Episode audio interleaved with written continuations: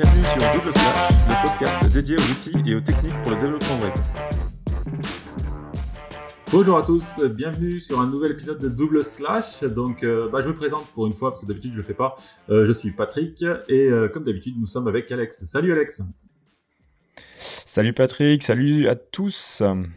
Petit message avant d'oublier. Dans le dernier épisode, on avait proposé des invitations figues si vous laissiez des commentaires. Et on a eu 2 personnes qui ont laissé des commentaires. Seulement, Apple Podcasts, ils sont très cool. On n'a pas accès aux infos des gens qui ont laissé des commentaires, donc on peut pas avoir vos emails. Donc, envoyez-nous un email, les personnes là qui ont laissé des commentaires, pour vous renvoyer une invite. Voilà, c'est tout. Merci. Et donc, Alex, de quoi on parle aujourd'hui ? On va parler de Prisma qui a vachement évolué depuis le temps qu'on regarde ça, et je pense que ça vaut le coup de s'y consacrer un petit peu et d'en parler. Donc, on va parler de Prisma. Ok. Alors Prisma, moi je sais pas trop ce que c'est. Alors je me souviens, il y a peut-être 2 ans, je crois. J'avais vu une présentation d'un certain Alex sur Chambéry sur Prisma, ouais. Justement, je crois que c'était il y a 2 ans, sur Prisma, et c'était la version 1 à l'époque. Ouais, alors en fait, aujourd'hui, en fait, Prisma, c'est devenu un ORM. C'est vraiment un ORM, c'est la librairie qu'on va utiliser pour aller requêter notre base de données et aller récupérer notre set de données. Sauf que là, c'est la version 2. Et la version 1, comme tu l'as dit, c'était totalement autre chose. En fait, dans la version 1, ils étaient une sorte de générateur automatique de CRUD. Il y avait, alors évidemment, c'était tout de suite orienté sur l'ADB, mais en clair, on venait définir notre schéma de données. Prisma, en fait, nous générait le CRUD, donc on pouvait appeler notre... ça générait tous nos modèles, en fait.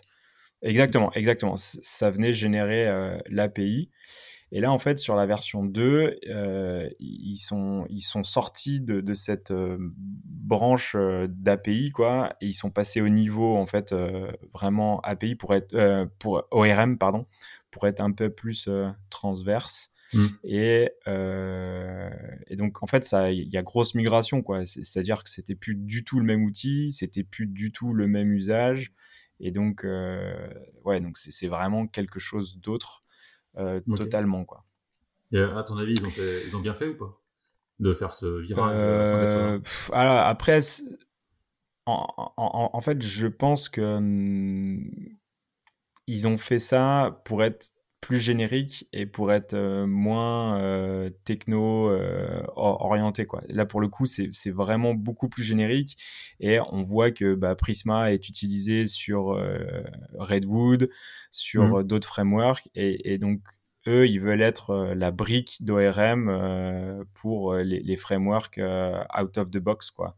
Et je pense que c'est plus leur stratégie. Et avant, en fait, ils étaient ils essayaient, à mon avis, plus d'être la référence en GraphQL pour générer automatiquement une API basée sur le schéma de données. Et peut-être qu'ils étaient en concurrence avec d'autres personnes, d'autres systèmes, je pense à Asura ou des choses comme ça, et peut-être aussi une opportunité de faire autre chose et de devenir un petit peu plus générique pour toucher plus de monde, pour être moins, en fait, orienté sur un segment, quoi. Là, clairement, aujourd'hui, ils sont beaucoup plus larges. D'accord. Donc, ce qui est intéressant, c'est qu'ils ont tout réécrit. Aujourd'hui, tout est en Rust, donc c'est écrit en Rust. Par contre, il faut pas être un dev Rust pour l'utiliser. C'est du JavaScript et du Go, donc les 2 clients, en fait, qui vont consommer. D'accord. Ça marche sur Go. D'accord. Les data, ils sont écrits. Il y a un client JS TypeScript et un client en Go. Donc, en fait, c'est vraiment un ORM avec la grosse particularité, en fait, où on va écrire un schéma et En fait, il faut voir ça un petit peu comme schéma as code ou DB as code, ou je ne sais pas comment on pourrait expliquer ça. Mais en fait, dans un seul fichier, on va centraliser toutes les informations et notre structure de base de données. En clair, on va déclarer un modèle qu'on va appeler user. À l'intérieur de ce modèle-là, qui est en fait un objet, en fait, et on va déclarer ID. ID, bah, ça va être le type qu'on va définir. Donc, c'est un integer ou une string ou le choix qu'on a fait. Mon modèle user, il a un name de type string et ainsi de suite. Et en fait, on va tout centraliser dans un seul fichier, ce qui fait qu'on va aussi déclarer les relations et lui, il va automatiquement créer notre base de données par rapport à ce schéma-là. Donc, en fait, on a une seule source de vérité et on a plein de petites commandes qui sont assez pratiques. Donc, on va pouvoir pousser à la base de données. On va pouvoir récupérer des données, c'est-à-dire j'ai une base de données déjà existante. Et ben, en fait, je vais lancer mon client et je vais lui dire donne-moi les infos de cette base. Le client, lui, il va aller observer toutes les relations qu'il y a et il va créer ce schéma, ce fichier de code avec tous les modèles qui sont imbriqués et qui sont déjà connectés les uns avec les autres, avec toutes les relations. Okay. Donc, on va retrouver toutes les, on va dire, les choses les plus basiques qu'on a dans une base de données.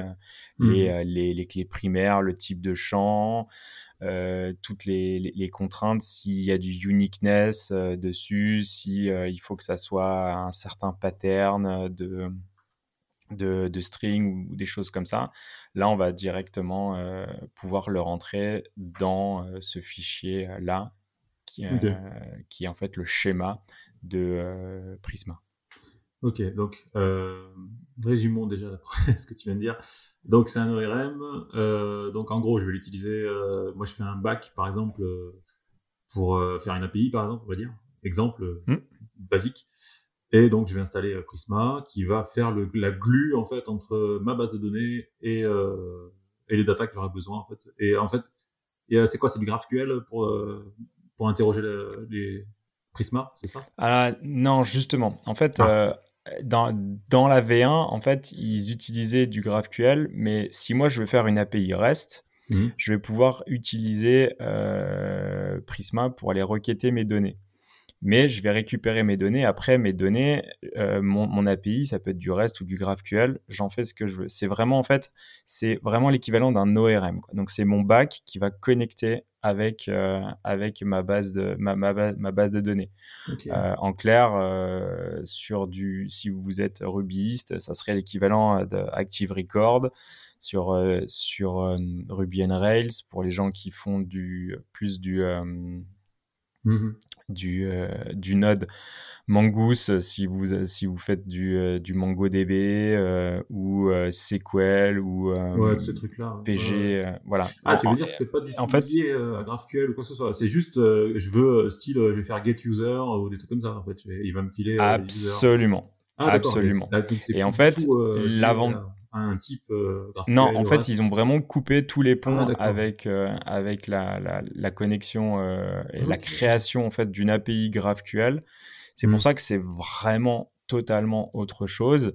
Après, si toi, tu veux faire une API GraphQL, bah, très bien, tu peux requêter tes données avec Prisma et après, tu exposes tes données via ton API sur du GraphQL ou du REST. Okay. Mais ça, c'est plus leur problème. Okay. Donc, eux, ce qu'ils mettent en avant, bah, c'est qu'ils vont pouvoir se connecter à différentes DB.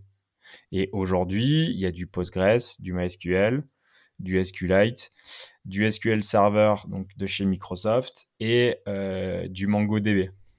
Okay. Donc, en clair, on va pouvoir utiliser le même ORM. Alors, peut-être différentes instances du client pour aller se connecter à...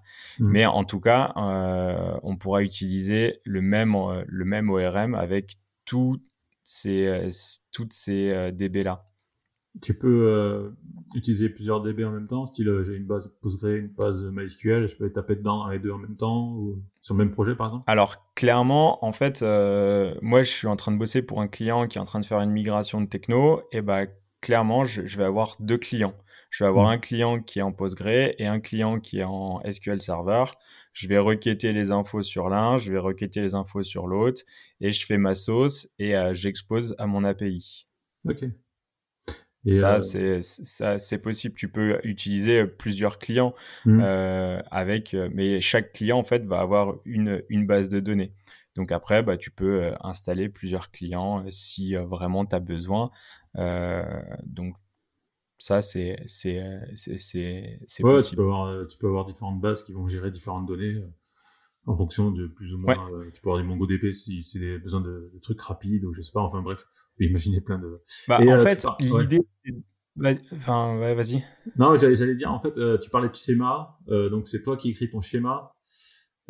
Absolument. Ouais. Donc tu fais ton schéma à la mano. Ensuite, j'imagine que tu as une commande pour dire bah, crée-moi les tables, qui va te créer les tables, c'est ça?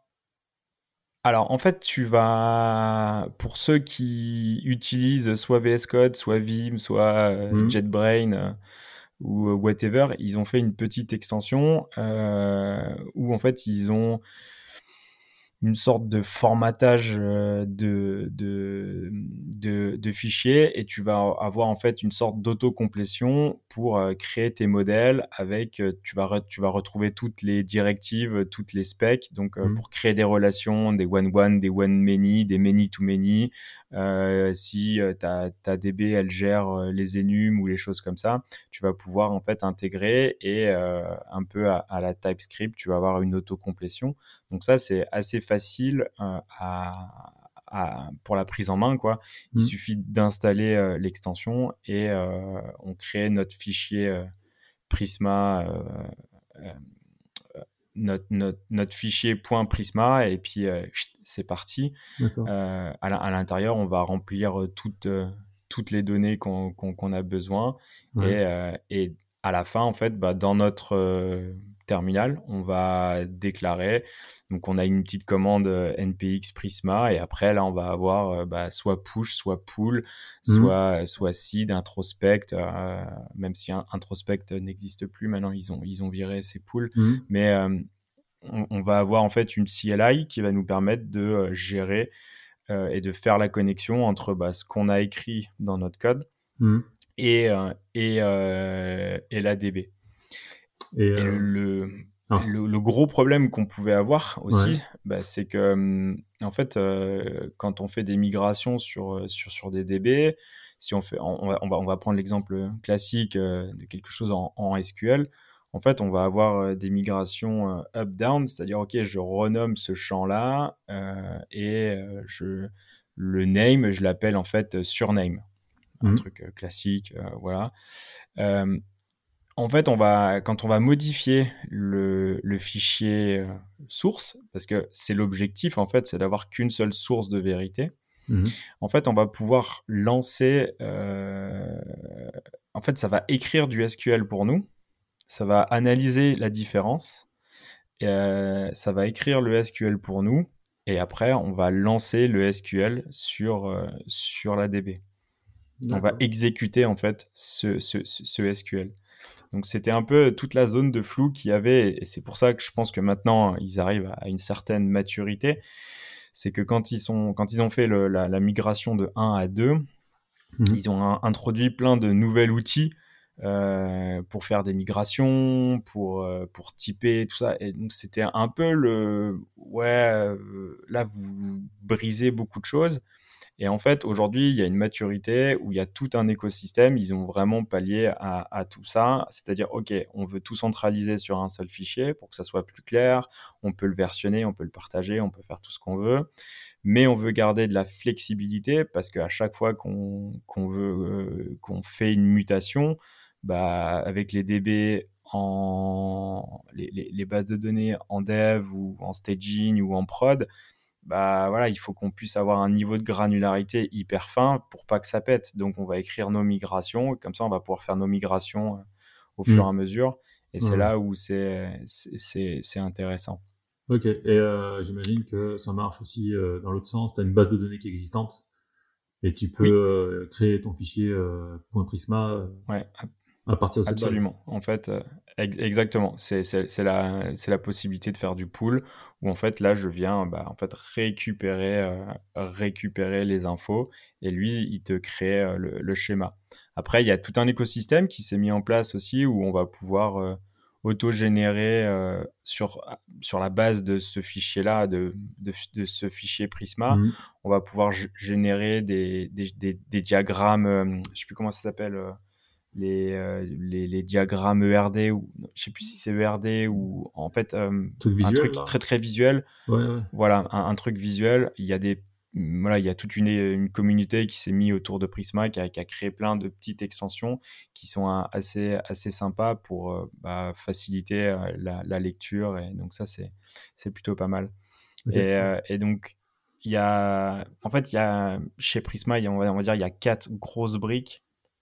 La 4e est vraiment toute nouvelle, mais il y a vraiment le client, donc c'est lui qui va écrire et faire la connexion avec la DB. Il y a tout ce qui est de la partie migrate qui en fait lui va faire exécuter, auto-générer, exécuter et lancer toutes les migrations en SQL ou sur la DB si on est sur d'autres types de DB. Mais en clair, c'est toutes les modifications à l'intérieur de la structure de notre base de données. Ça, c'est la partie migrate.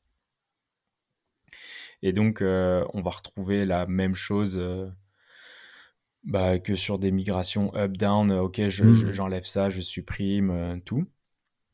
Ils ont un 3e outil qui s'appelle Studio.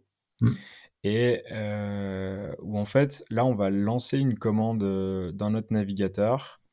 En clair, c'est un client de DB classique pour aller visualiser notre base de données, quoi. Donc on va voir un peu pas le PHP MyAdmin, mais quasiment pour ceux qui connaissent, mais on va avoir un truc comme ça où visuellement on va avoir toutes nos lignes avec toutes nos colonnes et on va pouvoir visualiser. C'est que visualiser, ou tu peux aussi éditer la data dedans? Tu peux modifier. Ouais. Tu peux modifier, oui.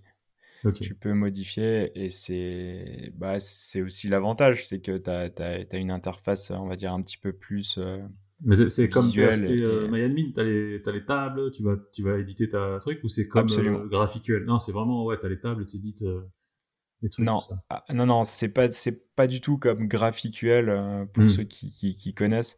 Non, c'est là, pour le coup, c'est du visuel, ça ressemble plus à un gros Excel designé, quoi, hein. Ok. Donc, non, mais c'est vrai. Et après, on va aller chercher nos modèles et on va pouvoir voir toutes les tables. Il y a plein de clients de bases de données, de logiciels qu'on utilise. Là, en fait, il n'y a pas besoin de logiciel. Ça, c'est cool. On va directement dans notre navigateur. Et en fait, depuis la ligne de commande, en fait, on va taper Prisma Studio et puis on lui dit sur quel port il veut l'ouvrir, et puis bim, c'est parti. Ouais, ça c'est cool, parce que pour PostgreSQL ou SQLite, des trucs comme ça, des fois tu galères un peu à trouver un client. Ou même SQL Server, je sais pas, j'en ai jamais fait, mais je sais pas s'il y a un client, ne serait-ce que sur Mac.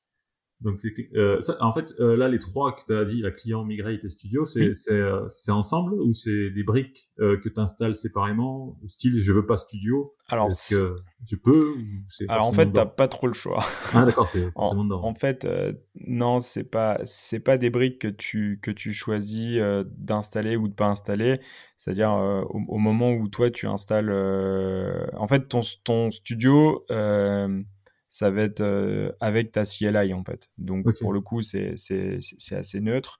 Et après, ton client... Alors, si tu fais un petit projet, il y a grande chance que, tu vas définir ton projet, puis après, ça va pas trop évoluer.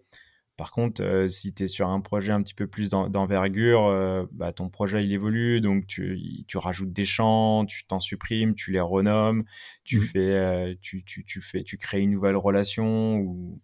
Et donc, ton assistant, on va dire, de migration de DB en fait, il va quand même être quasiment indispensable. Par contre, pour toi, en fait, il est totalement transparent. Tu n'as pas besoin de l'installer. En fait, tu vas le faire au départ dans ton projet où tu vas installer Prisma. Et après, en fait, toi, avec ta CLI, tu vas lancer en fait, les requêtes et les actions et ça va te générer des fichiers SQL que tu peux relire, que tu peux modifier si tu veux rajouter des infos. Et après, tu vas exécuter ces fichiers. Donc, en fait, tout est vraiment séquencé de telle manière que tu puisses avoir un contrôle de granularité assez important pour pas être tributaire de « ok, c'est notre manière de faire ». Si vous, en fait, tu vois, c'est pas binaire en mode on/off quoi. C'est soit tu utilises et tu utilises leur manière de faire, ou bah toi, t'as pas le choix, t'es obligé de réinventer. Et donc là, en fait, bah tu fais comme tu veux. Donc c'est assez souple. Et je pense que ça arrive à une certaine maturité. En fait, ils sont assez actifs sur les features. Ils écoutent quand même pas mal de monde. Et en fait, ils rajoutent au fur et à mesure des nouvelles implémentations. Là, je pense à SQL Server. Avant, c'était en mode bêta. Maintenant, ils sont passés en release,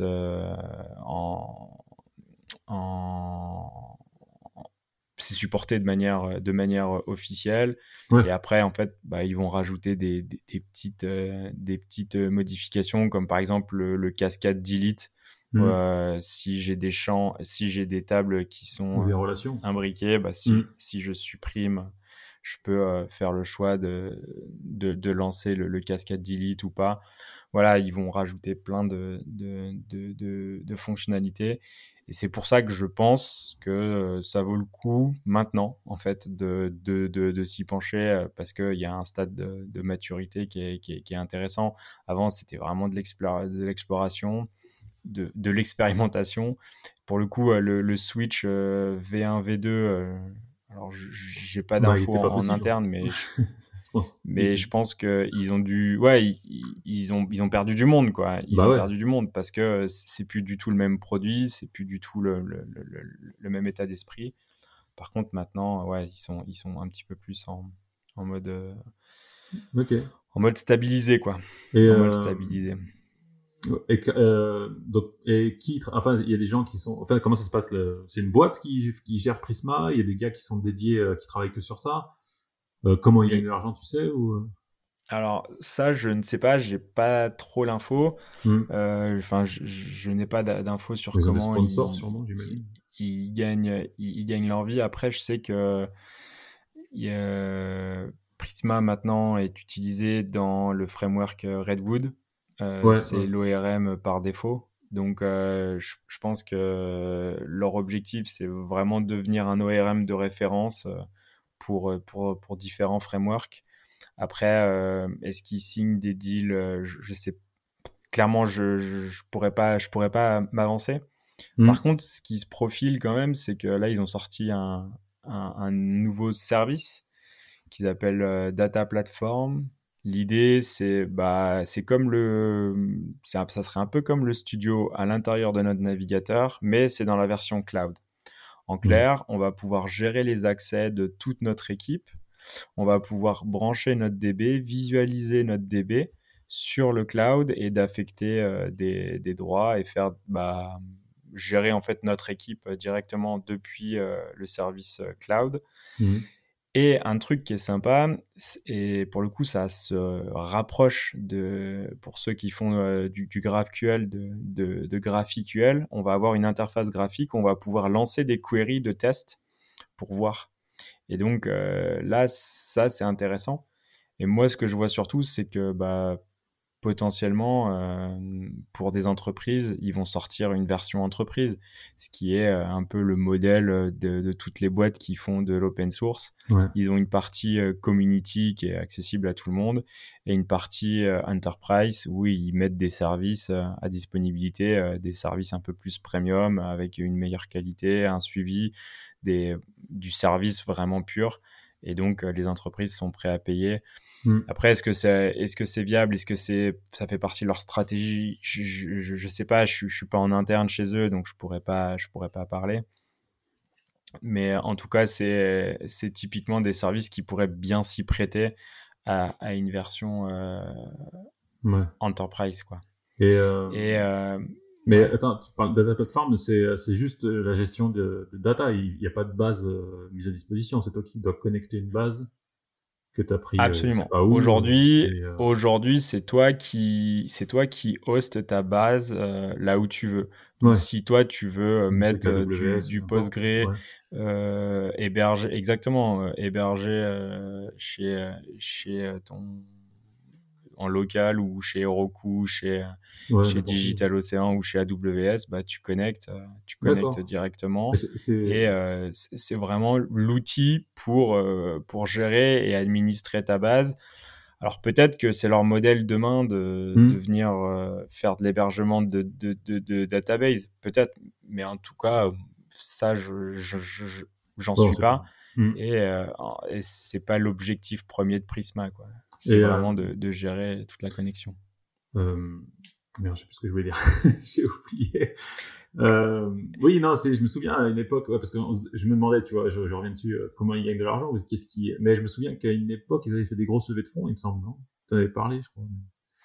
Après, ils ont fait une grosse levée de fonds, mais c'est peut-être à un moment où ils ont fait cette levée de fonds qui se sont réorientés sur la V2.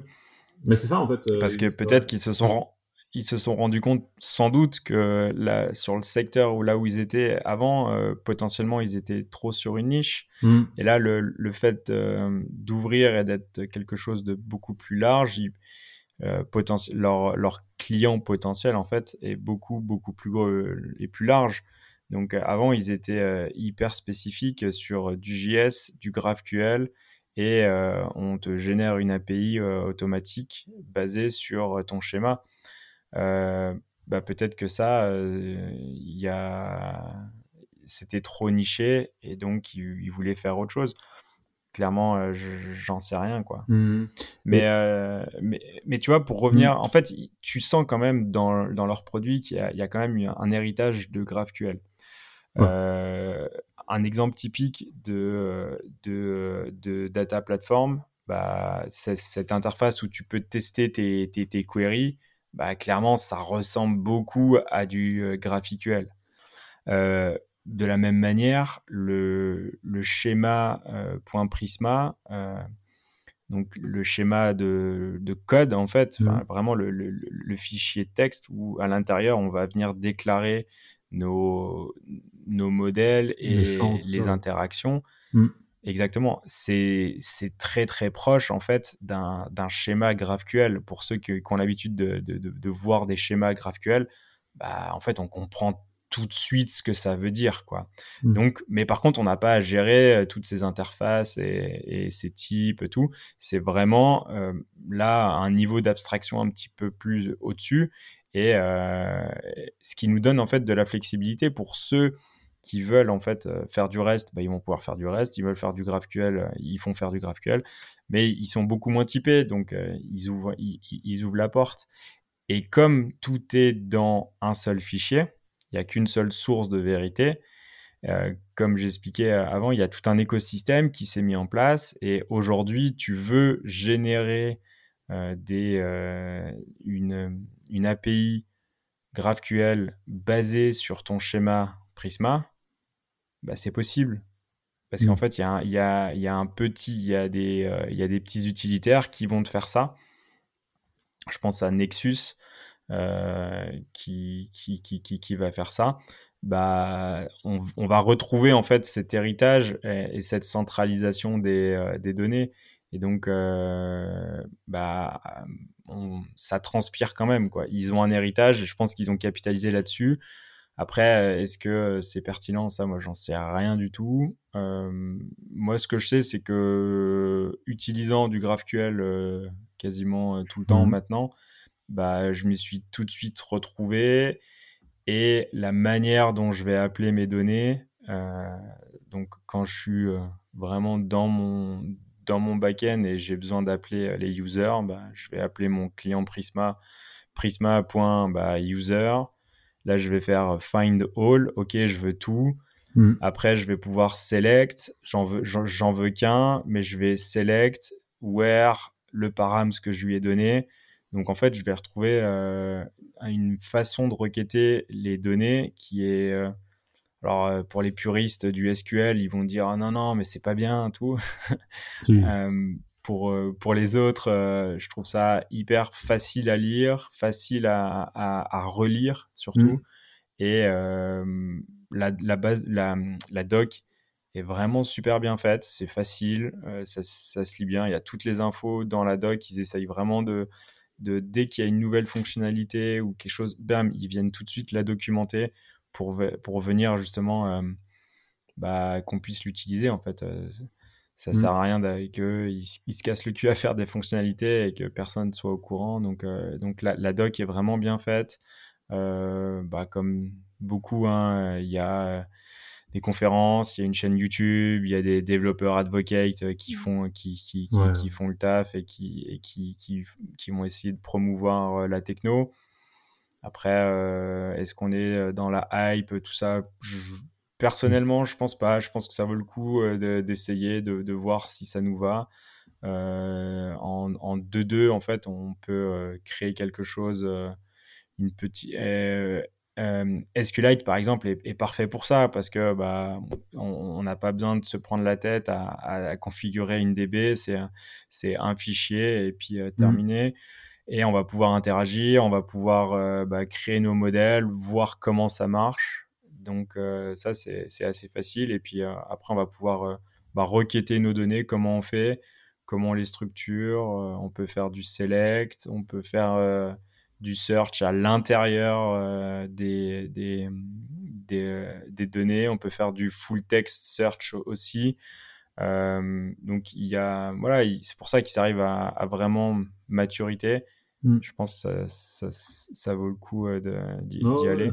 Mais je pense pas que ce soit... Enfin, là, tout ce que tu décris, en fait, c'est ce qu'on retrouve dans beaucoup d'ORM sur d'autres langages, hein, type PHP, Symfony avec Doctrine, qui fait à peu près tout ce que tu as dit depuis bien longtemps. Pareil sur... comment il s'appelle ? Enfin voilà, là, c'est vrai que sur Node, perso, je trouve que sur Node, il y avait déjà des ORM, mais c'était un peu... c'était pas génial, il y a plein de trucs qui étaient... c'était un peu bancal, tu vois. Et là, non, Prisma a l'air vraiment beaucoup plus robuste. Et ils ont repris tout ce qui fonctionne bien dans tous les ORM des autres langages. Et ils l'ont amené à Node, et puis, à JS, et puis à Go. Donc, non, ça me semble un bon produit, hein, honnêtement. Après, je sais plus du tout sur quelle techno on parlait, mais... je crois que c'était quand on avait parlé de Rust, où justement, vu que c'est un langage qui était nouveau, là, Prisma, c'est pareil. En fait, ils décident de refaire un ORM. Par contre, ils ont l'avantage, en fait, et la chance, on va dire, d'être les derniers. Donc, en fait, ils peuvent déjà analyser ce qui a marché, ce qui n'a pas marché, et donc construire quelque chose qui répond et qui pallie, en fait, à tous les problèmes que les concurrents sont confrontés, quoi. Et l'avantage, c'est que vu qu'ils sont neufs, ils peuvent écrire comme ils veulent. Parce qu'aujourd'hui, Doctrine ou Active Record ou SQL ou que sais-je, mais en fait, ils ont un héritage et ils sont déjà vachement en place. Donc, changer leur manière de faire et changer leur approche, ils ne peuvent plus, c'est fini parce qu'il y a trop de gens qui l'utilisent, qui ont construit leur archi dessus. Donc, c'est difficilement... ils ne peuvent plus bouger, quoi. Donc, c'est vrai que la primeur à la nouveauté, c'était l'éternelle question. Est-ce que c'est nouveau juste parce que c'est nouveau, c'est bien, ou ça amène une réelle plus-value, quoi. Ok. Et question au niveau performance, est-ce que ça dépote quand tu fais des lignes de commande pour créer les tables, ça envoie du steak ou... Ouais. Alors, j'ai pas fait de test, j'ai pas benchmarké. Après, clairement, je pense que c'est comme tout. Si tu fais du nesté à l'intérieur, nesté trois fois, quatre fois, cinq fois, là, c'est sûr que bah, tes perfs vont être pourris. Après, il me semble que eux, ils te limitent sur ta profondeur. Donc, tu pourras pas non plus aller jouer dans des soucis de performance, quoi. Clairement, est-ce qu'ils sont compétitifs ? J'ai pas les compétences pour juger de ça, et donc je pourrais pas dire s'ils sont vraiment performants. Par contre, en tout cas moi, j'ai pas eu quand je l'ai utilisé. J'ai pas eu la sensation putain c'est lent quoi, c'est lent, putain, ça non, chier, ça répond quoi. Et donc pour le coup c'est j'ai pas eu ce sentiment là.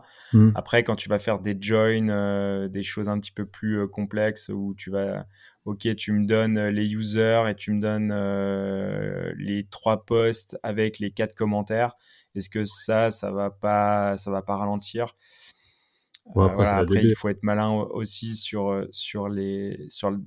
la manière dont tu vas requêter les données, quoi. Si tu fais le bourrin, c'est sûr que je pense que ça va être lent. Mais c'est surtout la base de données est-ce qu'elle répond bien ou pas aussi, parce que là c'est juste une glue en fait, entre les deux, quoi.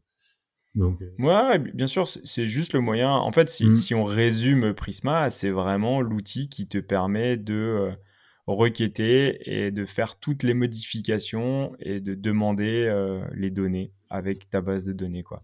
Okay. C'est alors leur baseline, c'est vraiment ORM Next Generation, quoi. Ok. Yes. Bon, bah donc en Node, en TypeScript, en JS et en TypeScript et en Go, et ça supporte PostgreSQL, MySQL, SQL Server. Okay. SQL Server, SQLite, MongoDB. Et alors, une autre question. Ouais, bien sûr, bien sûr. En termes de développeur expérience, tu trouves ça facile à installer? Enfin, je veux dire, combien de temps il faut, par exemple, là, combien de temps il me faudrait pour créer un petit projet simple avec du Prisma? Est-ce que ça va vite? Est-ce qu'en 1 heure, j'ai déjà un truc qui tourne? Ah oui. C'est hyper simple largement à mettre en place. Ouais. Oui. Ouais, c'est très très simple et pour le coup, moi je dirais que vraiment la développeur expérience est vraiment sympa parce que c'est écrit en TypeScript, du coup je vais avoir mon autocomplétion, j'installe ma petite extension dans mon navigateur, j'ai tout qui va bien et donc je vais faire mon where égale title qui contient tel mot qui commence par donc equal qui est plus grand que, plus petit que, tout ça en fait ça va être auto-généré donc c'est super facile. Par contre les mecs qui disent non mais moi je veux du SQL, y a que ça de vrai tout. Mais non, plus personne fait ça. Ce qui peut non mais attends, ce qui peut aussi arriver c'est que il y a une requête qui est hyper spécifique et donc celle-ci peut-être que l'ORM ne le permet pas. En fait, eux, ils ont dit pas de problème, tu veux faire du SQL, tu peux, t'as une fonction qui te permet de lancer du SQL raw, quoi, enfin du vrai SQL. Query, donc tu prends ta query SQL et tu l'exécutes et Prisma l'exécute. Donc, si tu veux, moi ce que je trouve, c'est que t'as les meilleurs des mondes. Tu vois. T'es jamais bloqué en fait. T'as toujours une solution pour... En tout cas, le peu que j'ai fait, en tout cas, moi, j'ai pas été bloqué, quoi. Okay. Et tu peux sort, tu peux filter. Alors, pour ceux qui font du GraphQL, on a déjà l'habitude de voir ça si ton serveur est bien fait. Mais là, en fait, tu vas faire ça du côté ORM. Donc, ok, c'est cool. C'est des trucs qu'on avait déjà avant, mais... là, ça va être hyper facile à implémenter, quoi. Pareil, pour ton système de pagination, tu vas pouvoir le mettre en place. Et Enfin, moi, ce qui m'intéresse, c'est que justement, t'es pas limité sur du GraphQL ou du Rust, ou voilà, c'est toi qui choisis, quoi. Tu vas exposer, en fait, c'est la manière dont tu vas requêter tes données, quoi. Et après, tu veux l'exposer via X, bah, tu fais X, quoi. Tu veux faire que de l'Express, bah, tu fais du Express. Tu veux mettre ton ORM directement dans ton Next, dans Nest.js, dans les frameworks Node type Express, Happy, Fastify ou que sais-je, bah là tu peux directement le connecter, quoi. Donc non, clairement la développeur expérience elle est plutôt facile, c'est vraiment facile à prendre en main. Et alors, que les choses soient claires, hein, moi je suis pas un expert en DB. Donc, mais par contre, le peu d'expérience que j'ai, je veux quand même avoir un niveau de granularité pour lancer mes migrations, quoi, et surtout de savoir qu'est-ce qui se passe, qu'est-ce qui s'est passé. Voilà, c'est quand même, ça me paraît important. Par contre, me les taper à la main, ouais, je suis pas super fan, quoi. Donc là, en fait, d'avoir une seule source de données, donc cette espèce de fichier, enfin non, ce fichier .prisma, dans lequel, en fait, je vais avoir mes objets modèle user, modèle post, modèle machin. Bah, au moment où je vais rajouter des lignes, lui, il fait le mismatch pour moi, et il regarde et il génère les migrations automatiquement pour moi. Moi, ça me va bien. Ça me va vraiment bien. Bah, franchement, honnêtement, je sais pas si... Enfin, tu crois vraiment qu'il y a des gens encore qui tapent des requêtes à la mano? Ouais, c'est possible. J'ai du mal à croire, en fait. Non, avec tous les frameworks qu'on a maintenant, le mec... Ou alors, c'est vraiment, il débute et il fait des trucs... Enfin, qui tape des requêtes, des queries, après, SQL à la main? Par exemple, une query super particulière où voilà, tu veux des données croisées, tu veux faire des joins dans tous les sens, peut-être que tu veux avoir besoin de ce niveau de granularité pour avoir un contrôle parfait. Tu as peut-être un gars dans ton équipe, c'est une grosse brute en SQL, et tu vas aller chercher de la performance taquée parce que tu as des requêtes particulières. Bah ouais, en fait, tu vas toujours pouvoir le faire parce que tu peux exécuter du SQL raw, quoi. Et par contre, pour toutes tes activités, on va dire classiques, de rajouter un champ, name, string. Bon, bah voilà, et ils ont fait un espèce de langage qui est hyper facile et hyper intuitif, quoi. Modèle user, c'est un objet, ok, ID qui est de type integer, et je vais lui dire @id, bah en fait ça va être mon identifiant, et donc là on va dire ma clé primaire, et je vais lui dire default, bah c'est auto-incrémenté. C'est une fonction d'auto-incrémente. Et bah ça, visuellement, je vais le lire, ça passe tout seul, quoi. Après, j'ai un email de type string, et je vais avoir @unique. Bon, bah ça veut dire que dans ce modèle-là, en fait, je peux avoir que un uniqueness sur l'email. Et donc visuellement, en fait, on voit tout de suite, on comprend tout de suite. Et enfin, pour moi, le gros truc, c'est vraiment la centralisation de toutes les données, quoi. Et donc, on voit tout de suite comment c'est articulé, comment ça interagit. Et pour ceux qui veulent vraiment un truc plus visuel, bah maintenant, on lance une commande. Il y a un mec de la communauté qui a fait un plugin, et bim, on a notre schéma GraphQL. Pardon, excusez-moi. Notre schéma visuel, en fait, avec les petits carrés, avec les connexions. Ok, lui, c'est la relation one to many. Lui, c'est many to many. Où on peut renommer aussi les tables intermédiaires. Je ne sais plus comment ça s'appelle, les tables intermédiaires, non ? Je ne sais pas, les tables relationnelles, un truc comme ça, je ne sais pas. Je ne sais pas comment on appelle ça. En fait, quand on a un many to many, Ouais, voilà, j'ai plus le nom, je suis fatigué. Mais en tout cas, ouais, moi je trouve que c'est un produit qui est vraiment bien en termes de développeur expérience. Okay. Moi, je suis plutôt emballé. Après, les puristes diront toujours que c'était mieux avant ou maintenant il y a plein d'outils. Arrête, mais on gagne tellement de temps, c'est facile. Non, et je pense que pour faire monter une équipe, c'est pas mal aussi pour jouer en équipe avec des juniors. Et tout le monde a pas un niveau d'expertise hyper poussé sur la gestion de la DB, sur la gestion de la performance, sur l'architecture, tout ça.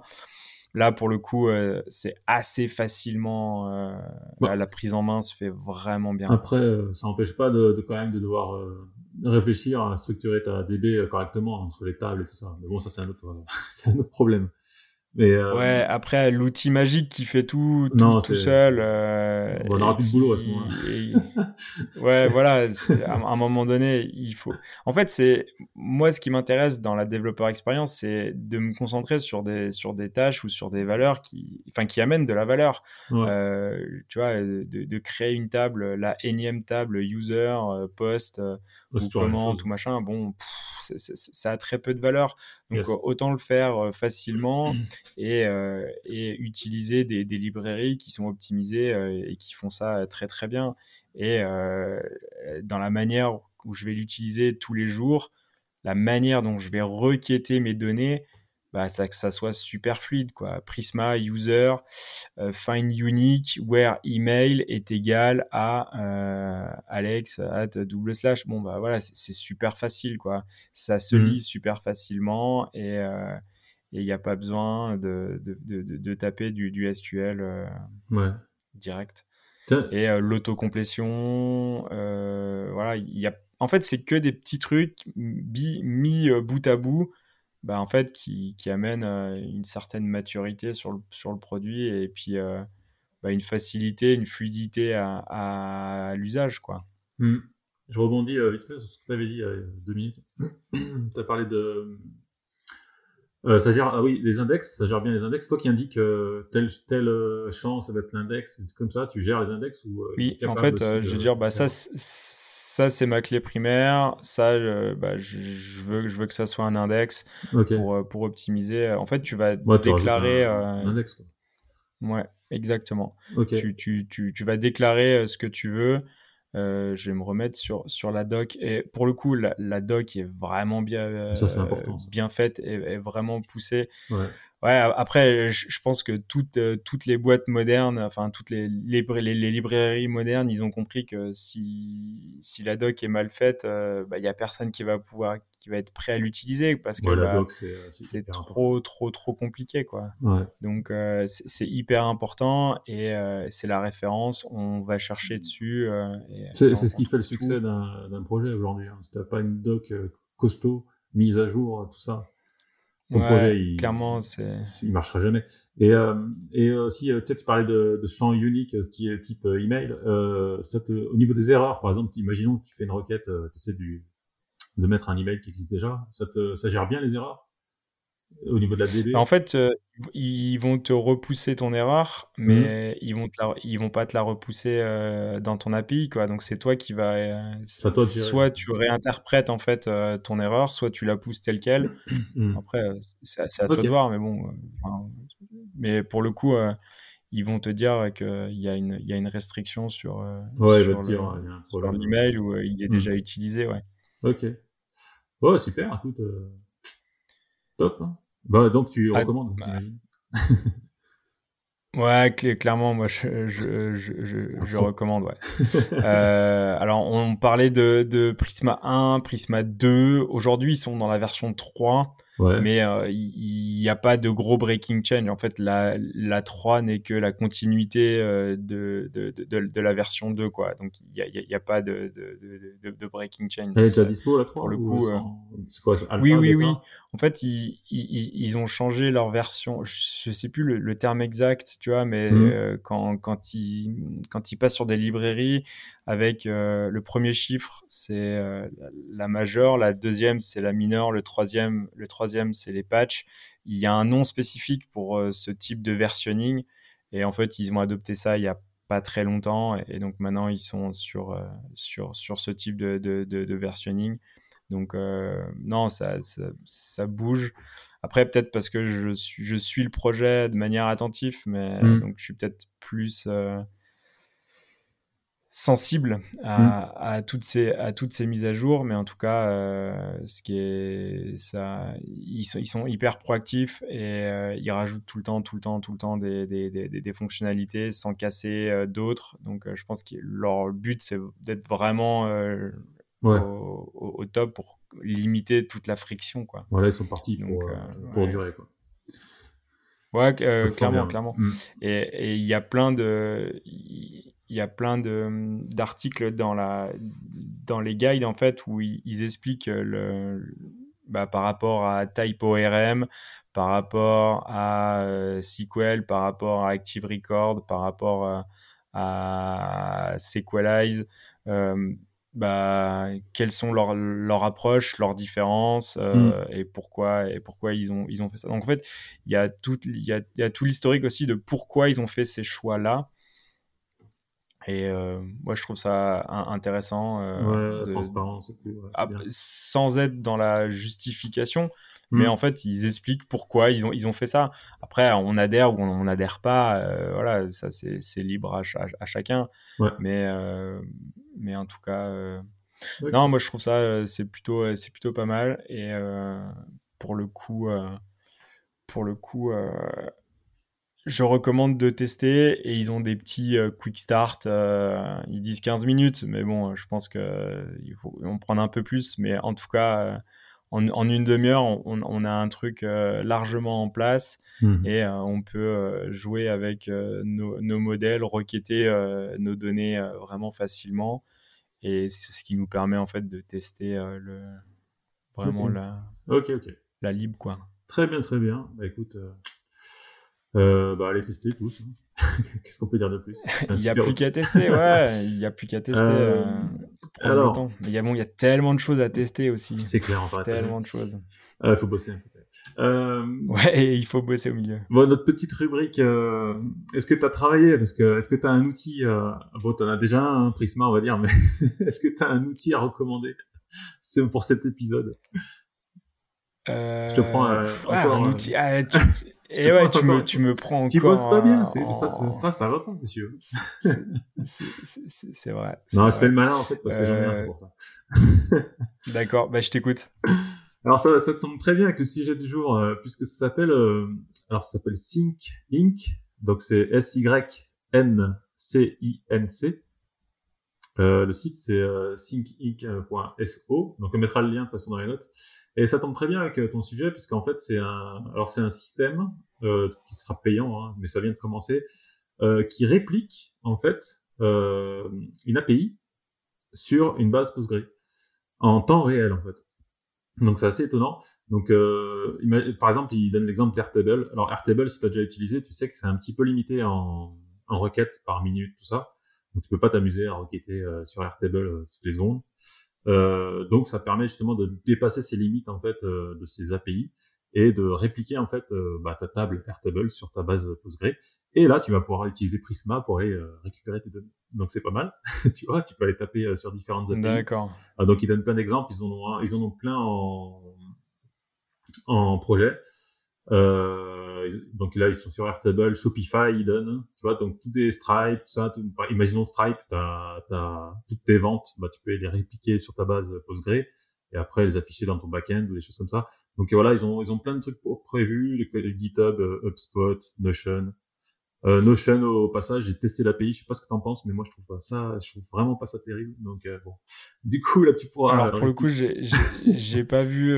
En fait, j'ai vu qu'ils avaient ouvert une API qui était hyper demandée, grave, mais qui était un peu limitée.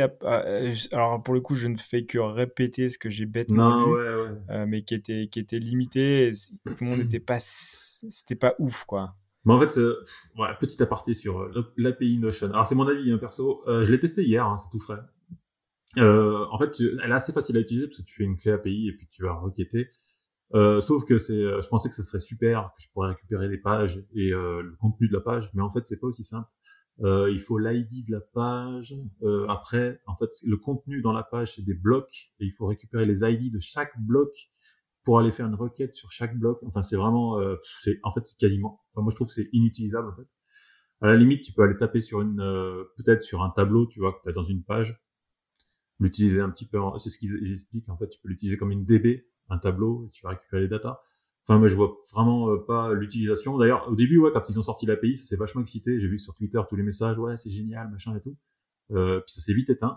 Et là, on entend plus trop parler, en fait. Donc, j'ai l'impression que, c'est pas, ils ont sorti l'API pour faire plaisir, mais ça marche pas terrible. Enfin, ça, c'est mon avis perso. Après, il y a peut-être des mecs qui vont me dire, non, mais si, ça marche trop bien, je l'utilise tous les jours. Bon. Voilà. Mais donc, t'es complètement ma boule de dire ça. Non, mais Notion, c'est un super outil, mais bon. Bref. Donc, mon outil, sync.so, je sais pas si je le prononce bien. Voilà, donc c'est un système qui sera payant. J'ai trouvé cet outil l'autre jour. Bon, alors, c'est plutôt, orienté sur pro parce que pour l'instant ils ont qu'un paiement pro qui est pas donné d'ailleurs, $95 par source par mois. Bah bon, après ça peut être mais bon, je trouve ça le concept intéressant en fait de synchroniser en temps réel une API avec ta base de données. Voilà. Tu veux rajouter quelque chose peut-être ? Pas du tout. Moi, je reste fidèle à mon outil que je présente aujourd'hui, enfin, qui n'est pas mon outil, mais on va dire l'outil que j'ai présenté aujourd'hui. Et je pense que ça vaut vraiment le coup de passer un petit peu de temps dessus pour tester sur un petit projet. Et c'est vraiment pas mal, ouais. Ok, super. Bon, on va arrêter là alors. Et du coup, on vous remercie d'avoir resté jusqu'au bout. N'hésitez pas à nous laisser des likes, des commentaires sur les plateformes ou balancez-nous un petit mail sur le site directement. Ça fait toujours plaisir. Ouais, et on vous retrouve dans un futur épisode. Très bientôt. Avec on peut déjà faire un petit teasing, mais on a un invité. Dans un prochain épisode qui nous fait énormément de plaisir, donc restez à l'écoute, ça va être sympa, voilà, et ça va sortir, yes, carrément.